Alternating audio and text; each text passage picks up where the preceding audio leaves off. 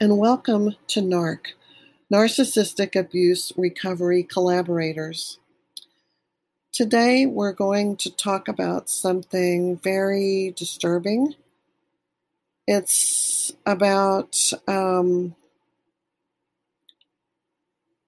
well, the title of today's topic is Your Crucifixion is the Narcissist's Resurrection. It comes from a recent article that I wrote on medium.com. You can find this article there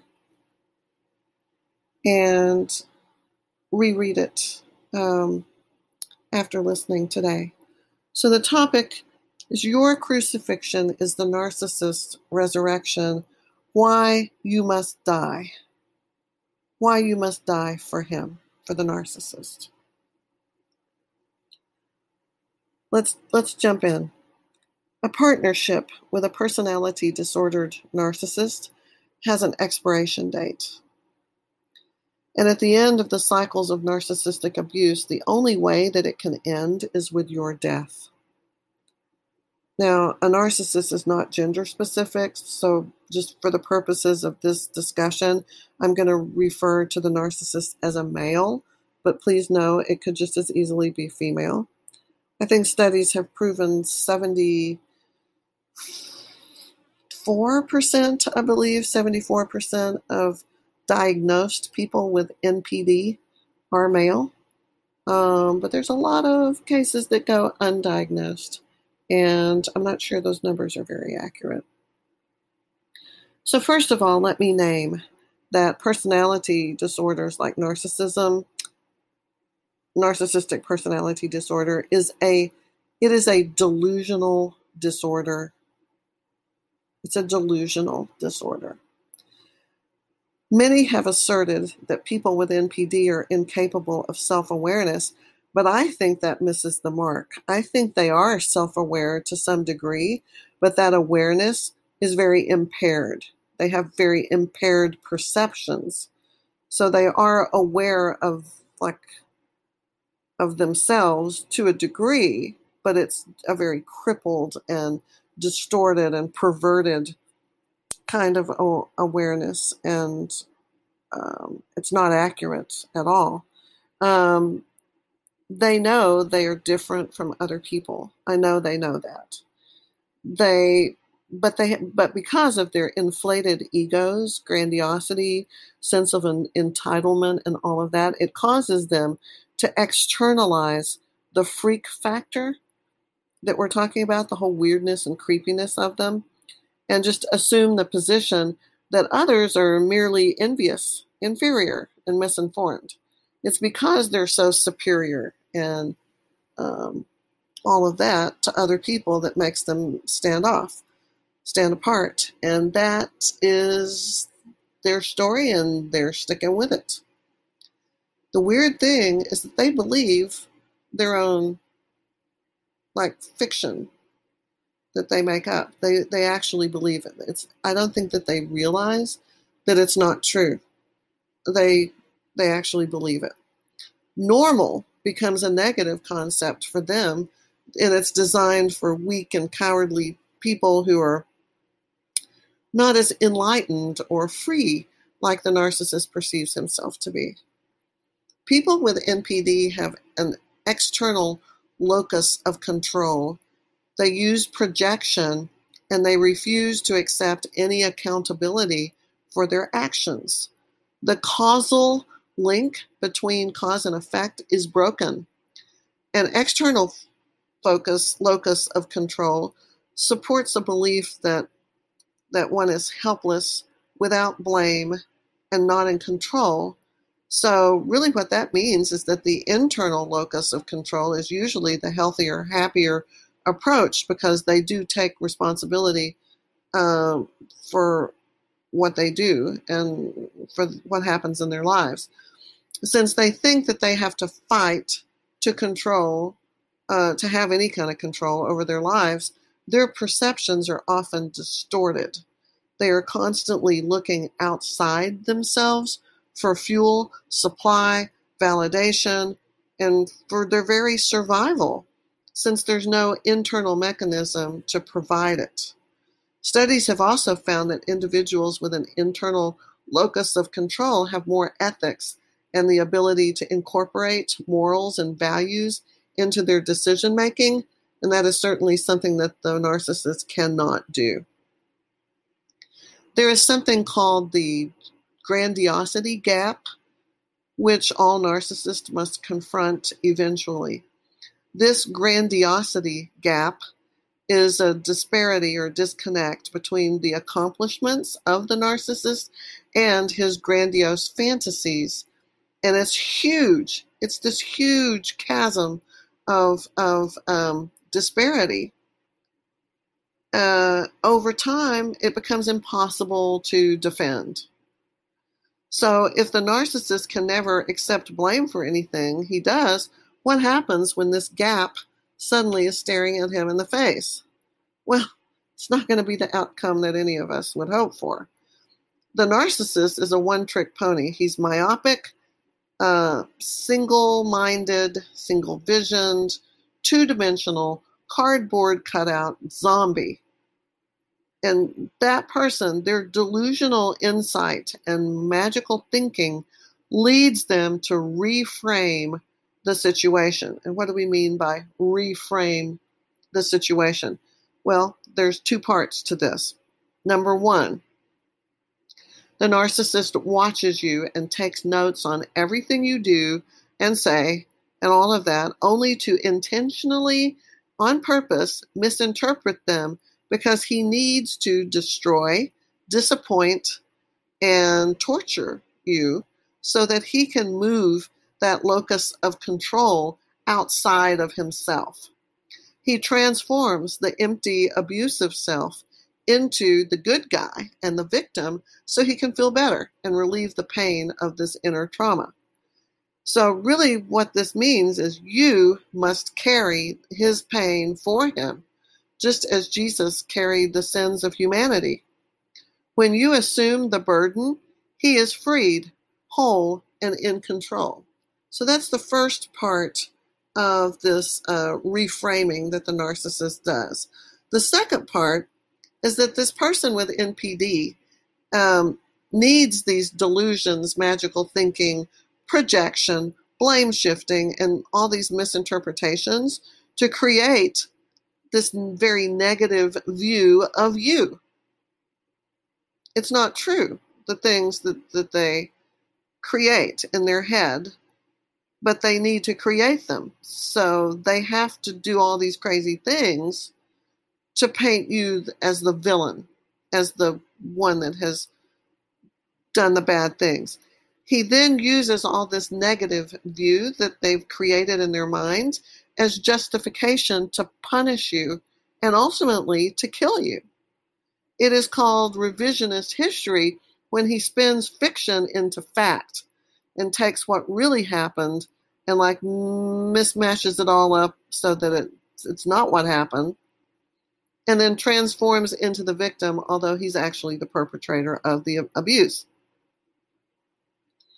after the dynamic has been successfully reframed the narcissist can continue his torture and destroy campaign in varying degrees during this devaluation stage of abuse which can last from weeks to years, decades even, depending on what type of narcissist we're dealing with here, and depending on the status of the three primary aims. These primary aims are the primary goals that the narcissist has that drive him. His whole life is about these three things, obtaining these three things. Number one is fuel. Number two, traits, personality and character traits. And three, benefits, perks. So, fuel supply, traits, personality and character traits, and uh, residual benefits and perks. Those are the things that, that comprise the whole, everything that the narcissist does comes back to that. And uh, there's like a matrix of these, these things that um, control them. So, as if this were not disconcerting enough, there's more, more than what than what I've just said uh, it, it just gets worse. Um, this is only the groundwork for what follows. Most narcissists suffer from some version, small or large, of what is called the dead mother complex. Yeah, that's just as bad as it sounds. The dead mother complex. It is a syndrome of narcissistic dysregulation characterized by detachment from the emotional world, a sense of futility, and a state of profound emptiness where things are always never gonna be enough. It's just not enough. The person with NPD is dissatisfied with his job, his living situation, his relationships, and his status in the public eye. My ex husband would just rearrange the furniture. He couldn't leave things alone. I would wake up and come downstairs and not even recognize what I was seeing because everything would be moved, everything would be backwards or just totally different.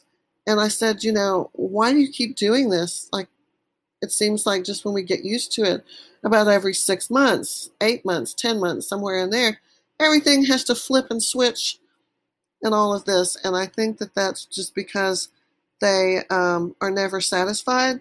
It's never, their grass is always greener. They have this pers- this kind of attitude of like, well, there's got to be constant change. I got to keep mixing it up. Nothing can ever just be boring and the same. Can't ever just be satisfied with something that's good. You you got to just you know keep mixing it up.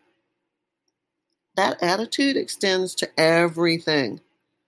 So he is needy. He's lonely. He's hollow.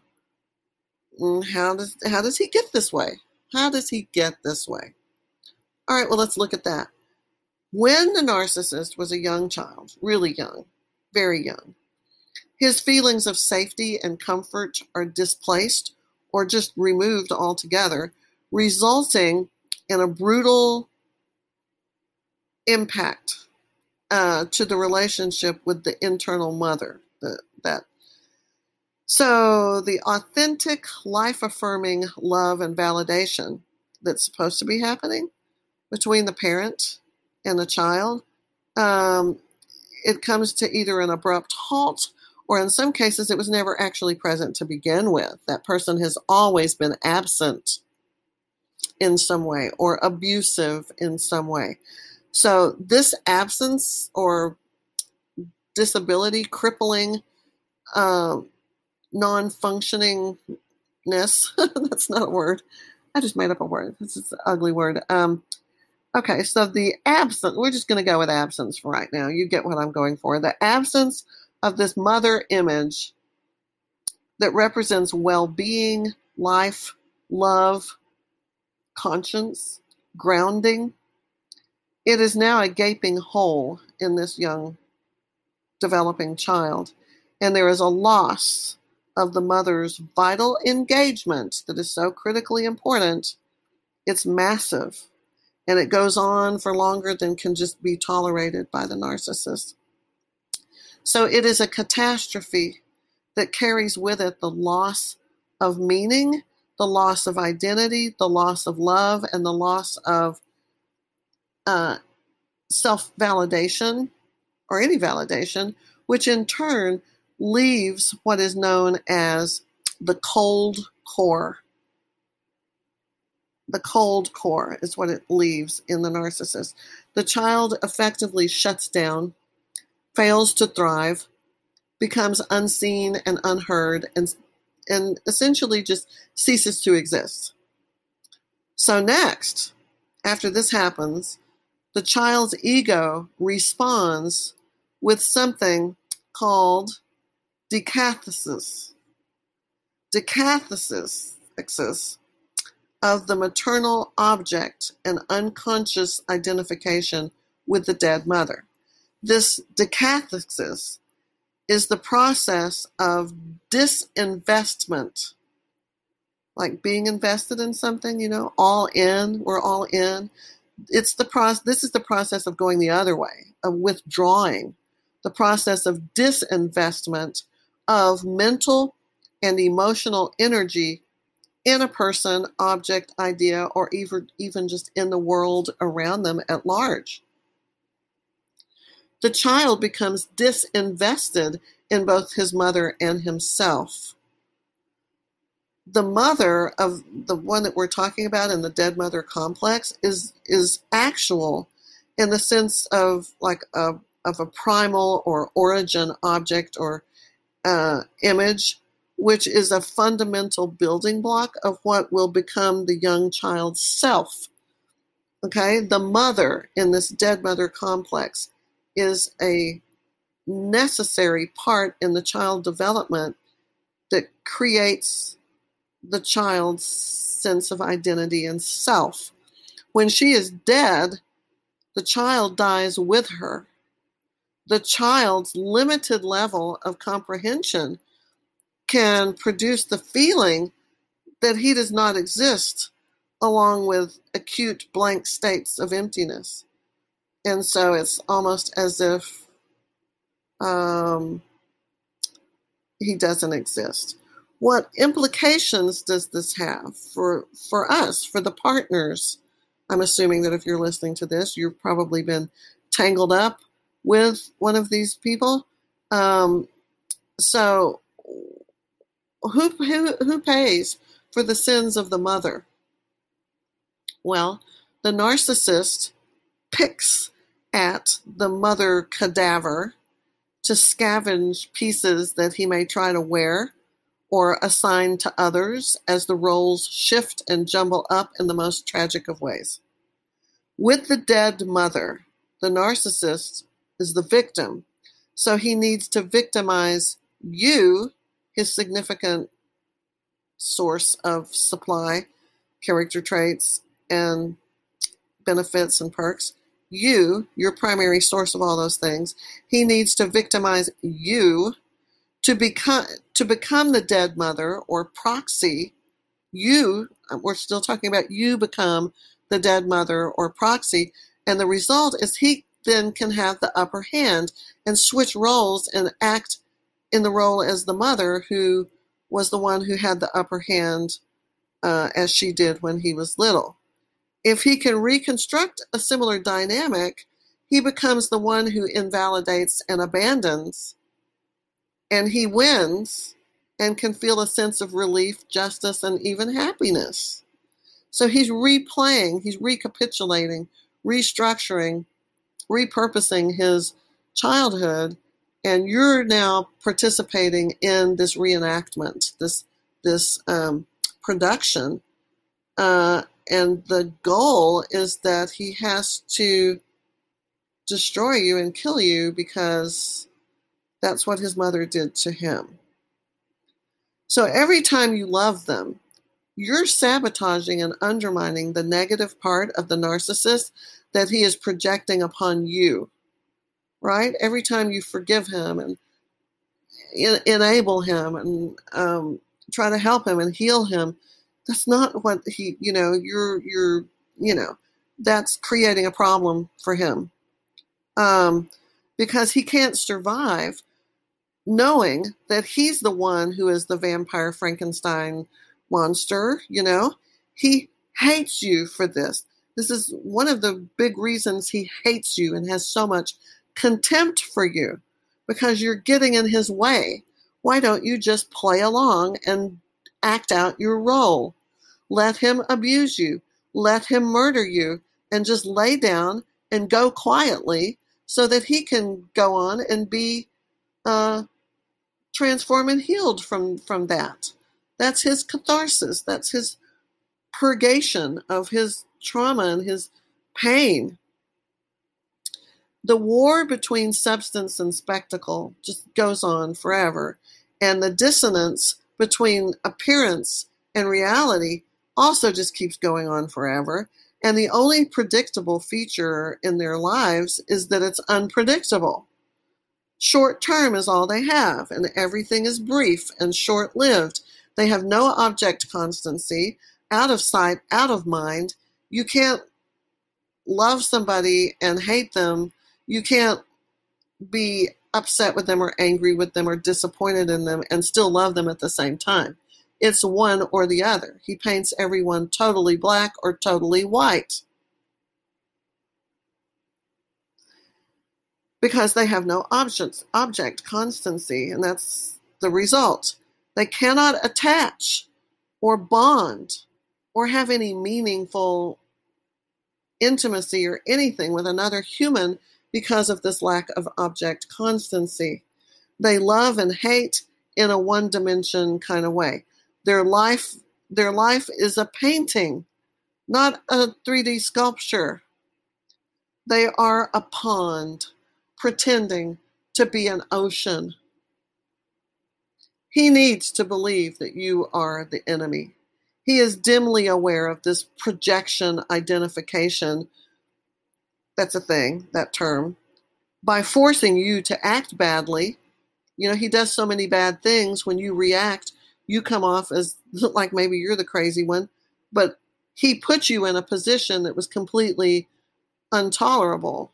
And he put you in a position where you were suffering such horrible pain. Of course, you cried out, and then that makes you look out of control and stuff like that. So, you know, he's projecting that on you. He's blaming you. He's persecuting you. He's punishing you. And eventually, he will destroy you because that's what he has to do. It is necessary if he wants to maintain his sparkling, clean, false self that is always the victim and always the good guy. That's who he has to be. That's just how it is. That only leaves these roles for you. You're going to be mother, Jesus, or at least some kind of martyr. So the person with NPD has mother issues, mortality issues, and a delusional worldview. Completely delusional. That line between fantasy and reality is so blurred there's it's not even there. It's just fluid going back and forth. It's all stirred up together in one big pot of mess. Um, your job is to let him externalize his pain and trauma by carrying it for him in the ways the mother never did for him. Thus, you become the better version of the dead mother. And in the end, when the discard stage of this abuse cycle arrives, you have to be crucified and surrender your life so that the narcissist can be healed and resurrected. This purgation or catharsis provided by your sacrifice is like purifying the narcissist in holy water. He is baptized in the river of your blood. One of the most difficult parts about dying for him is the fact that there's no appreciation or recognition for your ultimate sacrifice, for the gift of life that you have given him. In fact, not only does he not appreciate or recognize it, he hates you and despises you and has an abundance of contempt for you. He wants you to die, and die you must. If you love a person with narcissistic personality disorder, you must be prepared to give your life to him without recognition or reward. You know why? Because he's going to hit that erase button and your entire life with him will vanish like smoke right in front of your eyes. His amnesia is permanent. The history that you had, it is reimagined and it's nothing even close to what really happened in your relationship, in your marriage, in your time together. Nope, it's gone. There is no other outcome or end to this. It may take only a few weeks or maybe several decades, I don't know, but it will always end this way. Be ready to hang on that cross and cry out in anguish as the nails pierce your hands and feet because you will be tortured and it will be a slow and painful death. If you love a narcissist and cannot summon the strength to escape, you will die. One way or another, you will die, and he will be resurrected from your ashes. You have been warned.